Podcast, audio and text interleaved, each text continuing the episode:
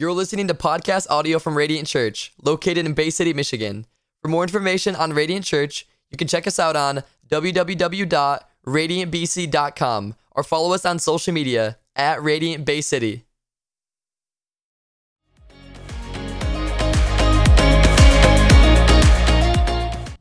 All right. Well, good morning, Radiant Church. Hey, if you are new with us this morning, my name is Marco. I'm the lead pastor here, and welcome. Thank you for making Radiant a part of your weekend. And yes, happy anniversary. We turn four this weekend, and we are just uh, so excited for all that God has done. His faithfulness to this house has been incredible. I just want to share just a couple quick pictures with you. The first one right here is one of our worship shots from that very first Sunday at Bangor Central Elementary.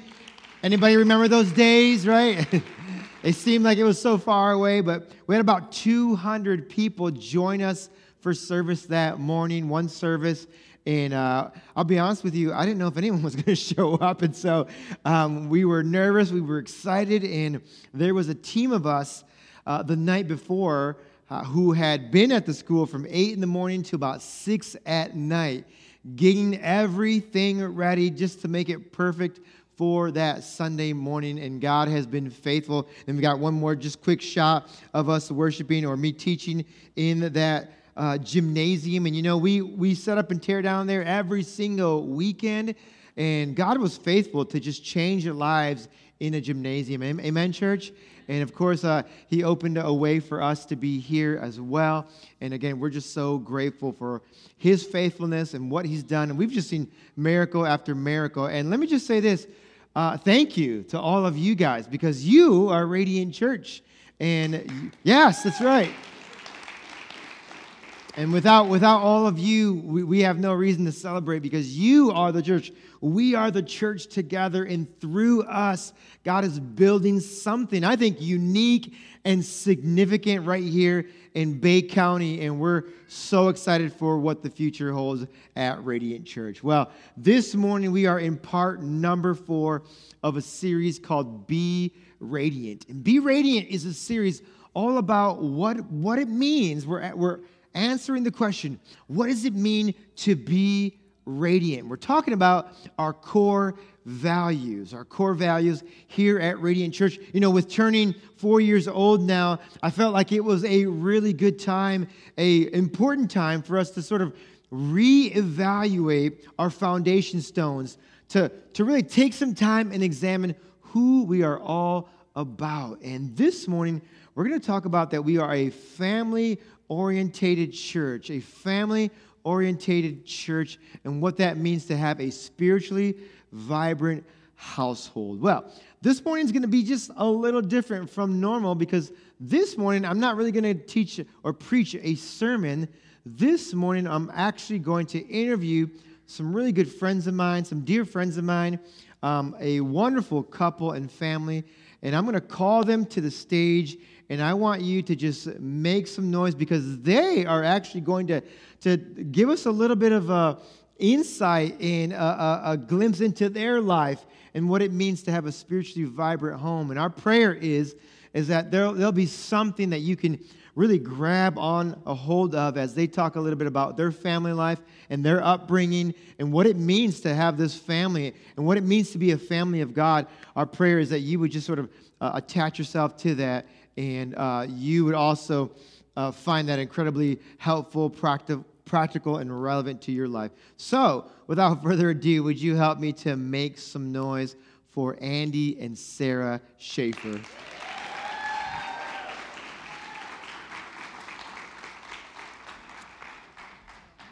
Yeah, guys. Awesome, you guys. Well, happy anniversary to you as well. And uh, so uh, you may not know this, but Andy and Sarah have been with us. Um, we we got into a little bit of a disagreement earlier, uh, whether that was week number two that we were open or week number three. And I thought it was week number six. I thought they were later to the game, but um, we're just gonna say week number three. And I met Sarah at Coco Locos at one of our interest meetings when we were just advertising the church, and Andy was not there with her because Andy was not so interested in attending another church. But God did an awesome work in his life. And I'm not going to ruin his story. He'll get to tell uh, a little bit of that story um, later on today. So it's so good to have you guys this morning. I'm so excited to, to interview you. Um, Sarah, why don't you go ahead and just introduce yourself for a few moments? Good morning, Radiant. I'm Sarah Schaefer, and many of you know me as the director of the children's ministries here at Radiant. But what you might not know is I'm also a wife and a mom of two beautiful children, Isaac and Ava, and I'm a third grade teacher for Bay City Public Schools. So thank you. so I'm so honored to be up here on this stage in front of you to talk about what it means to be family oriented. And I am extremely passionate about leading our kids here at Radiant, but also our families. So I'm just really excited to talk about that this morning and to see how God works through our families here at Radiant. Awesome. And I'm Andy Schaefer. I'm Sarah's husband. I currently lead the men's group here at Radiant Church, where we meet once a month and we just build relationships uh, with other godly men within the church. Uh, but prior to that, I was leading the setup and teardown team at the Bangor Elementary, and uh, that was that was a lot of fun. But we no longer have to do that anymore, obviously, because Yeah. we got this place. So, happy birthday, Radiant! Well, listen, um, thank you guys so much for just being, being willing to participate. And as we uh, talk about this, um, and as you, of course, lead your own family and lead families here at Radiant Church, I want to begin by just praying over us, and then we'll just dive into some of our content. Let's pray together. Lord, we just thank you so much as we celebrate your faithfulness uh, this morning. God, I thank you uh, that we're striving to be a family oriented church, God. We love families, we love children. Uh, teach us, God, what that means to have a spiritually vibrant home. And God, teach us what it also means to be uh, the family of God here, the church, Lord. God, I pray that you would just um, bless Andy and Sarah as they share, God. And may the Holy Spirit open our hearts and our minds and our ears, God, to everything that you want to teach us this morning, God. We're grateful for your presence already. And we pray this in Jesus' name. Amen. Amen. Well, this morning we're going to talk about uh, what it means to be a family orientated church. And uh, Sarah, I know that in the New Testament, uh, the Apostle Paul, he has this phrase, and the phrase is household of faith. And it's in Galatians uh, chapter 6, if any of you ever want to read that. Paul uses this term called the household of faith, and he refers to that, and it, it truly means believers in that context. But um, Sarah, I want you to really just touch upon that phrase, a household of faith, and what that means when it comes to the entirety of Scripture. Yeah, absolutely. So we're going to dive into some scripture right now. So if you want to join me in your Bible in the Old Testament book of Joshua or YouVersion app, we're going to be in Joshua 24, verses 14 and 15 this morning. Now fear the Lord and serve him with all faithfulness. Throw away the gods your ancestors worshipped beyond the Euphrates River and in Egypt, and serve the Lord. But if serving the Lord seems undesirable to you, then choose for yourselves this day whom will you serve, whether the gods of your ancestors, who they served beyond the Euphrates, or the gods of the Amorites, in whose land you are living. But as for me and my household, we will serve the Lord. So, to give you some context with this scripture, earlier on in this story, Moses is leading the Israelites, God's people, out of Egypt where they had been enslaved. They've been waiting in the wilderness to enter the land that God had promised them. After the death of Moses, Joshua became their leader. Joshua was a faithful and obedient leader of not only the nation, but also of his household. So, in this scene, imagine Joshua talking over about 600,000 men, the leaders of the 10 tribes at the time. He's telling them what's going to happen as they enter this land. The land that they're about to possess is going to present them with temptations and challenges, as they would be living amongst the Amorites. The Amorites were following and worshiping other gods, Baal. They were also practicing in immoral activities. And the Israelites were going to have to decide how they were going to live. So Joshua proclaims over these people, he says, For me and my household, we will serve the Lord. Now, here at Radiant, Radiant, being family oriented, we want to make that declaration over all of our families here as well. We know that God is not only concerned about us as individuals, but as households as well.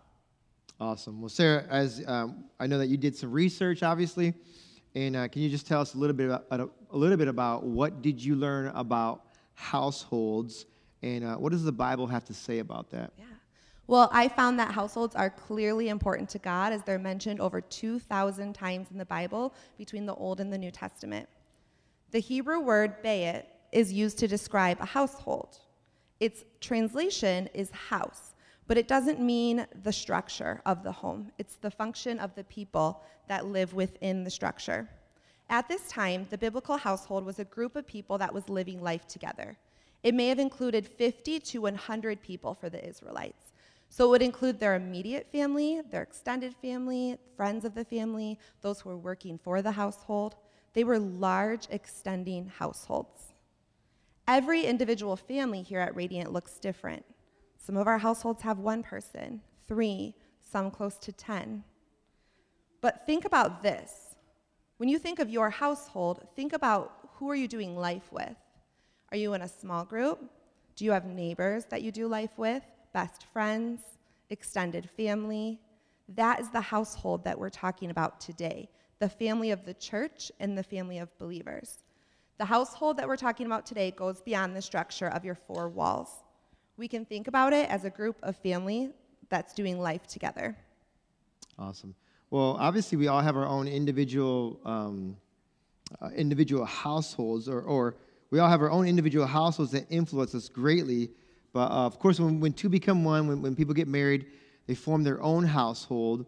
And um, I want you, you, you both to actually just share as individuals um, what your individual households were um, before you were married and what, what that looked like. Uh, just a, maybe a little bit of a glimpse of that. And I think, Sarah, we'll start with you. Yeah. So I grew up in a single parent household. It was my mom, my brother, and myself. We grew up Protestant and we were part of a local Presbyterian community church. We attended a small group, and our small group quickly became our family. My mom knew the importance of having a family of believers to help her disciple my brother and I. We didn't have a strong godly influence of a man in our home, but my mom made sure that we had the influence of many men that were from our church in our lives. We had opened doors, and the people that we did life together with had a really positive influence on our household of faith. My household looked uh, quite a bit different than what Sarah's did. I grew up in a large family. I was one of 10 kids. Usually, when I, I say that, I hear nothing but gas. like, like But my dad, he, he was the provider of our family, and my mom, she was the primary caretaker for all of us kids. Um, I'm one of the youngest in my family, and so many of my older siblings, they took on some of the parental responsibilities over me and my two younger sisters my parents, they were very busy raising kids and making kids, obviously. I grew up in a Catholic household. I attended Mass with my family every Saturday. Uh, I also attended a uh, Catholic elementary school in the small town that I grew up in. Um, but as a whole, church was more of just like a weekly routine for us. It wasn't really a part of our everyday life uh, I didn't really see church like as a family as I do now. Yeah, that's good. That's really good. Thank you for sharing um, some of your diver- diverse background as well, you guys. Um, so let, let's just review for just a quick moment here. So Sarah talked to us about the word household, how that shows up in the Bible, and what we know is that a household was not just the nuclear family. Okay, um, the household was the extended family those who you really did life with. And according to the research Sarah did, it, that could be about 50 to 100 people. And we learn this from, of course, uh, what the scripture tells us. And we also see this a little bit in Joshua chapter 24.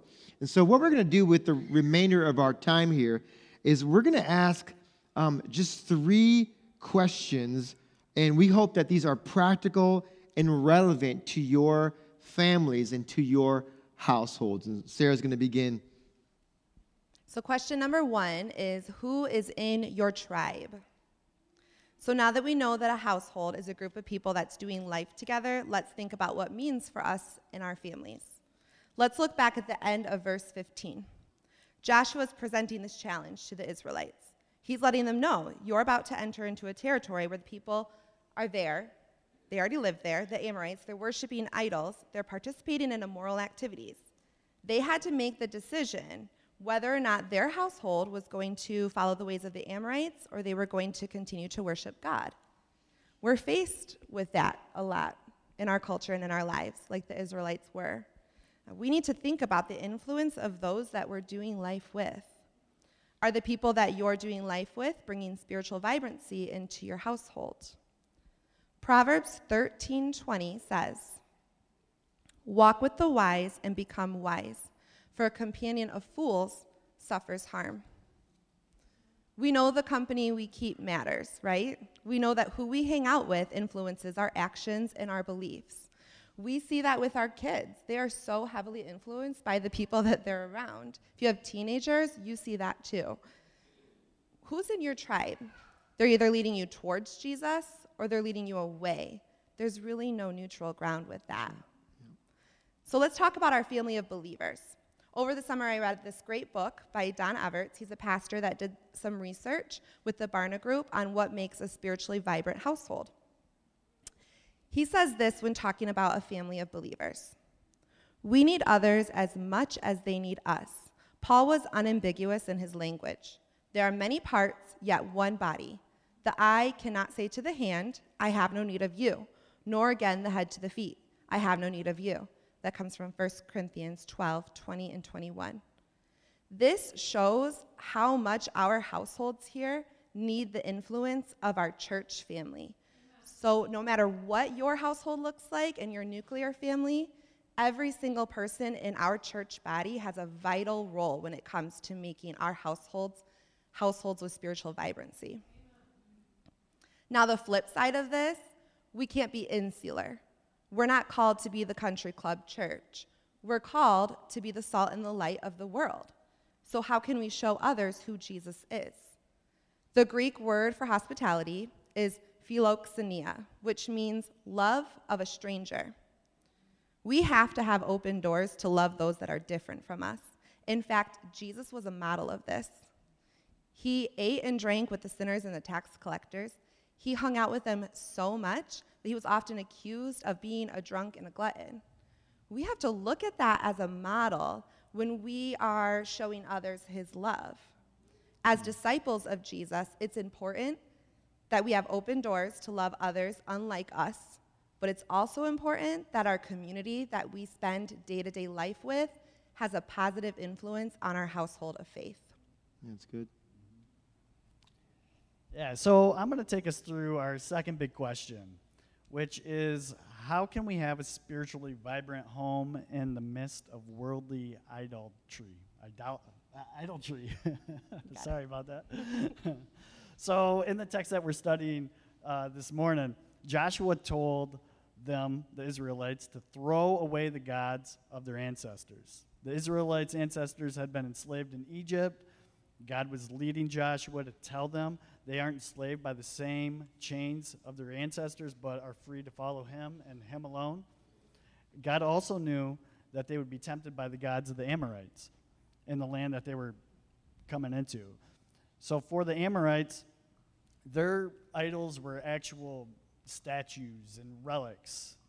That's not what we're talking about today when we're talking about today's idols. Uh, an idol today, though, is, is something that satisfies us more than God. Mm. They are the things that we treasure and take comfort in before going to God. What are some of the idols uh, in our age today? Well, they're everywhere in our lives. You're probably already thinking of them in your mind. But an idol is something that we use as a filler that gives us a false sense of fulfillment. Mm. So let's go through some of these. I, I just jotted down a couple, but there's many in our society today.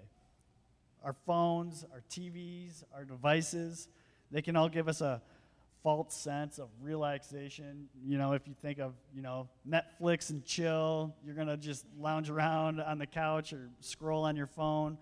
But in reality, you know, you're, you're not getting stuff done that needs to get done. It's just adding to your stress and anxiety in your life. Social media can give us the false sense of importance and, and status among our friends. Careers and success, they can give us a false sense of identity and pull us away from the people that we love. We put so much focus on, you know, a- achieving some of these work related goals or something like that where we're not spending time with our, our family and the ones that we love.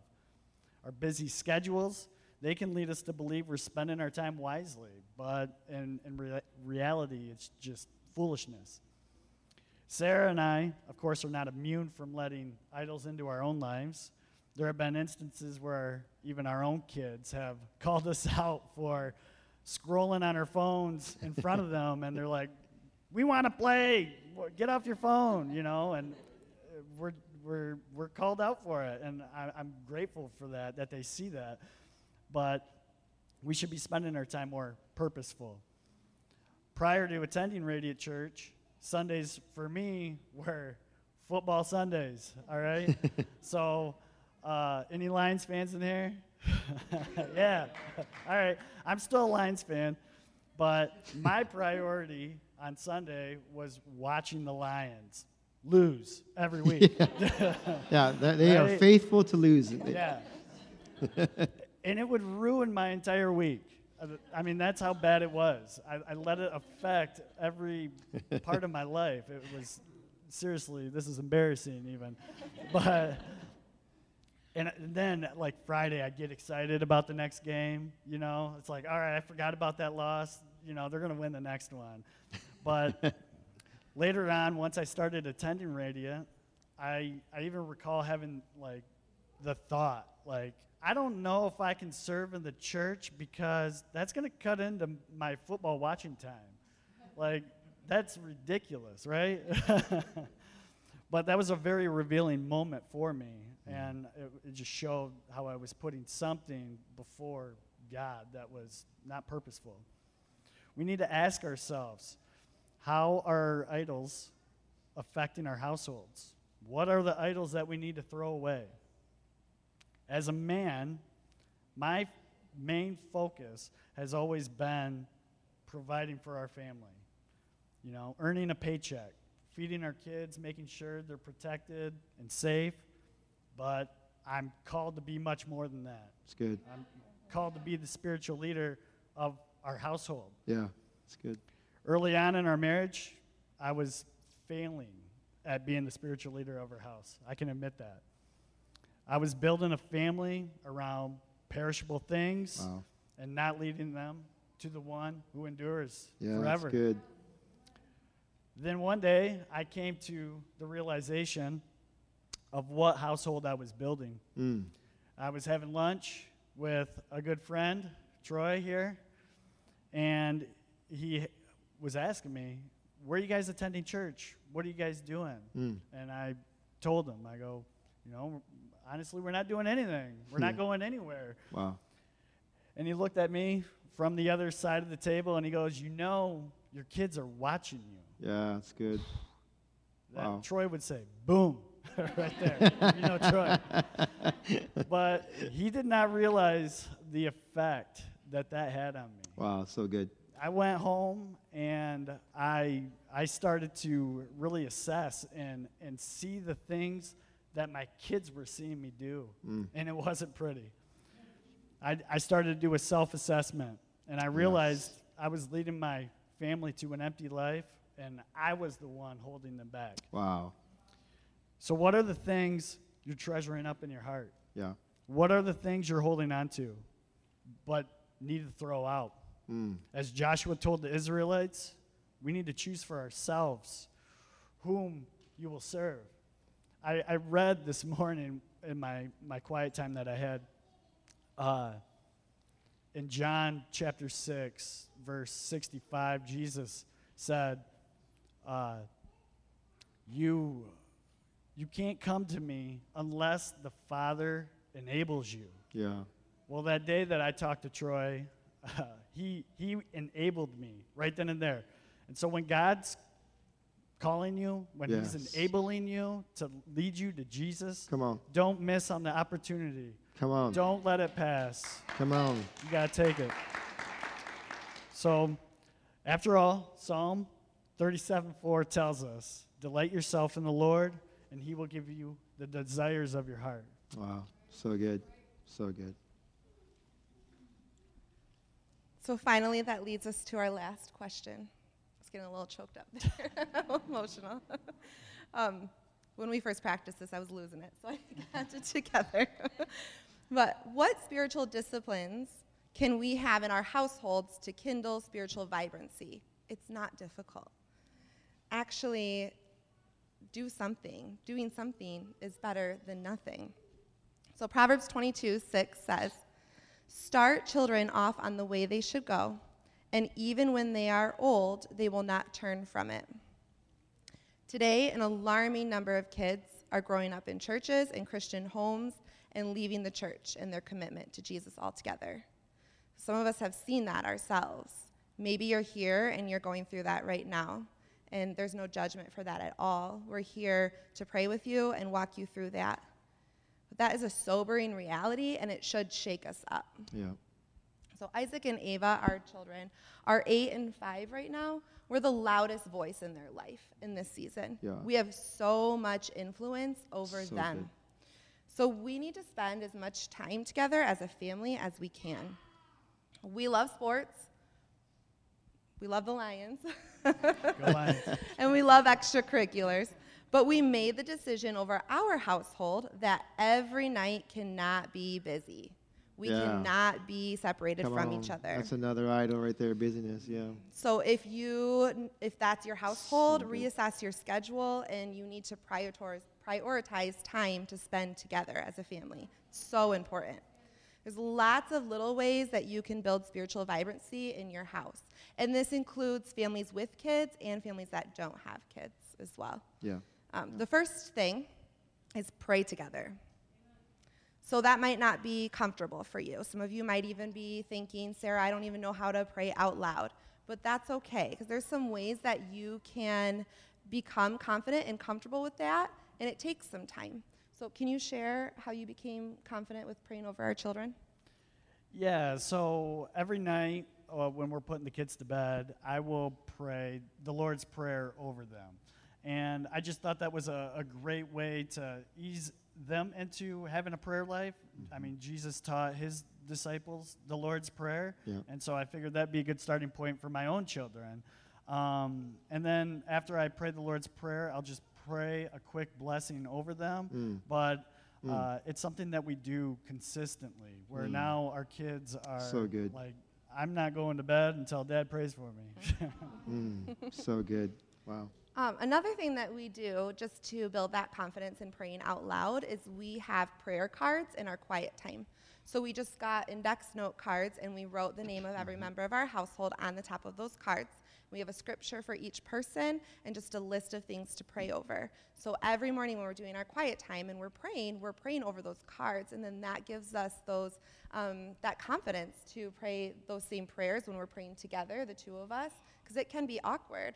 But just build that confidence and um, and start start somewhere. The second thing is eat together. Dinners can be chaotic when you have little ones. but no matter how crazy it is, so much spiritual vibrancy can come from a loud table. So at our house, we do something called High-Low Buffalo, and it's something that I've shared with some of you before. But every night at dinner, everyone shares, and they share a high, the best part of their day, the low, a not so great part of their day, and a buffalo. And it can be as random and silly and weird as everybody wants it to. And with a five year old and an eight year old, it gets weird. but, but it's such a fun way to talk together at the table, and it often leads to conversations. Mm, so good. Yeah. The next thing is read together. Yeah, so uh, every night before I pray with the kids, we allow them to choose a book, each of them, and uh, like a story, a quick story, or we'll read a chapter or just a few pages of a book that they choose. Um, once we finish with that, we'll read a few pages of their children's uh, child book Bible. Isaac has a really cool graphic novel Bible that's awesome, or sometimes we'll read. Uh, right now, we're going through a Case for Christ Kids, which is an awesome, you know, book to go through and answer some of these uh, difficult questions that kids have. But um, that's just something, you know, we, we want to prioritize into our kids' life is that they get, you know, some gospel truth before bed. I'm going to put on my um, kids director hat for a minute and I'm going to tell you about a resource that we have if you do have children that are in our kids classes. So if you go to radiantbc.com, we actually have a Bible plan and the YouVersion app that goes along with the lessons that they're learning in their classrooms. So there's a little scripture and a devotional and a cute video, and that can lead to really great conversations. And the uh, plan itself lasts all week. So, what a great way to connect what our kids are doing in their class to what you're doing at home. Um, the last thing that I just want to bring up is don't be afraid of your kids' questions. They can be really, really tough sometimes. But no matter no matter what the question is, just show them that you're learning alongside them. We call Ava TV5. She asks the tough questions. TV5. so, those of you that know her know exactly what I'm talking about. but it's just, it's so important that we are um, just showing them that their reality aligns with their Christianity and that the world that they live in aligns with what they believe in. Mm. And the last thing is play together. Yeah, so I want to put a disclaimer on like this whole thing too, because uh, our kids are not perfect. Okay, Sarah and I are are not perfect parents right, either, yeah. But we're just kind of figuring this out as as we we go too. You know, but we like to play, so we not every day is filled with you know uh, cotton candy. yeah, exactly. But we like to do a lot of things as a family. So we, we'll play board games together. We'll go for walks in our neighborhood. We'll go visit neighbors that are close to us.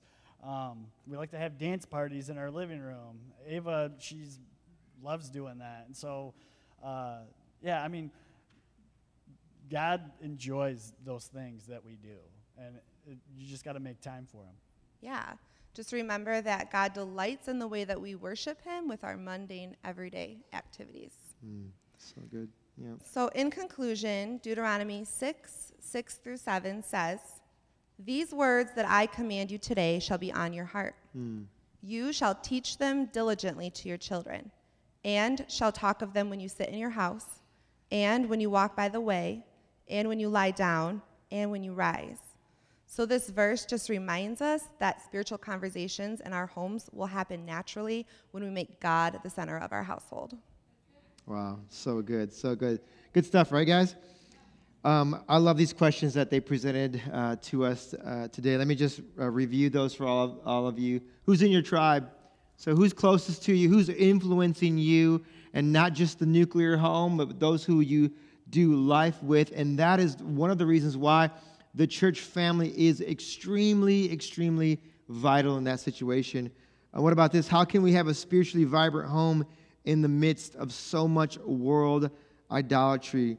And then finally, um, what spiritual disciplines will kindle a spiritually vibrant home? And uh, I love what you guys talked about. We don't have to be Bible scholars, um, we don't have to uh, be experts at praying out loud.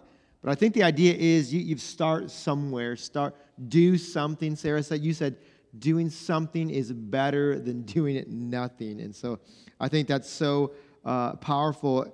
And I think what I heard from this conversation is that whatever you do as parents, uh, whether you have kids that are 28 years old or 35 years old, whatever it is, be intentional.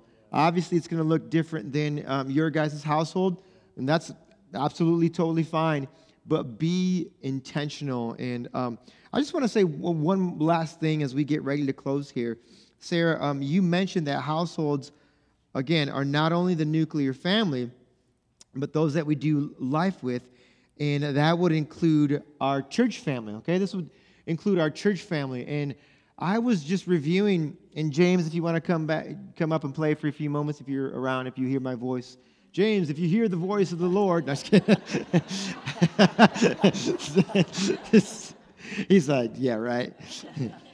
Listen, um, I think this is where the, and I'm just going to stand up because I got to, I got to get preacher on you here for a second. Yeah. Listen, I think this is where the, the power of the local church comes into play.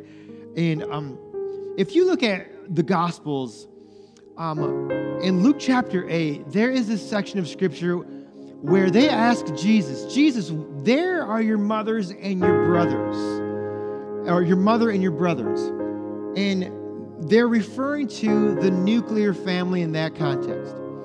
But Jesus does not sort of go along with it. He says, Those who do the will of God are my mother and my brothers. He's actually prioritizing the household of faith, believers. And then if you look at eh, John's gospel at the end of Jesus' life there, hanging on the cross, what does he do? He looks at his mother. He says, Mother, behold your son. And who is he referring to? He's referring to John, the Apostle John. John was not his biological brother, right? But it was one who was a believer who loved Jesus. And then he says to John, John, behold your mother. I think it's fascinating that Jesus does not entrust his own mother to his biological family, but to who? Believers. And this shows us, I think this shows us that we should actually what? Prioritize the family of God. Yes, no, no, no, not to the neglect of our biological family. I'm not saying that. But I've heard so many Christians say, you know, I just need to, I just, I just need to spend time with my own family, and then I'll, I'll, I'll, I'll catch up to church eventually. Or, you know, I just like hanging out with my own brothers and sisters, but not really the family of God. And I understand that. But you know what? That's not what we see Jesus doing. Jesus says, no, no, no. Those who do the will of God, those are my brothers. Though that is who my mother, or, perhaps in some sense, my father and grandfather are, that we should prioritize the family, the household of faith. Here's, let me just say this in closing. When you hurt, we hurt. All of us hurt. And when you're missing, it makes a difference right? It makes it, and we notice. We notice that you're not here, and we need the family together. So listen, this gathering is not just a cute little thing that we do. Sarah said this is not just a country club. This is an opportunity for you to invest in family, right? It's not just about you, it's about who can you encourage when you join the gathering of believers, right? Who can encourage you, but who can you encourage as well? Hey, can we just give it up for this couple this morning?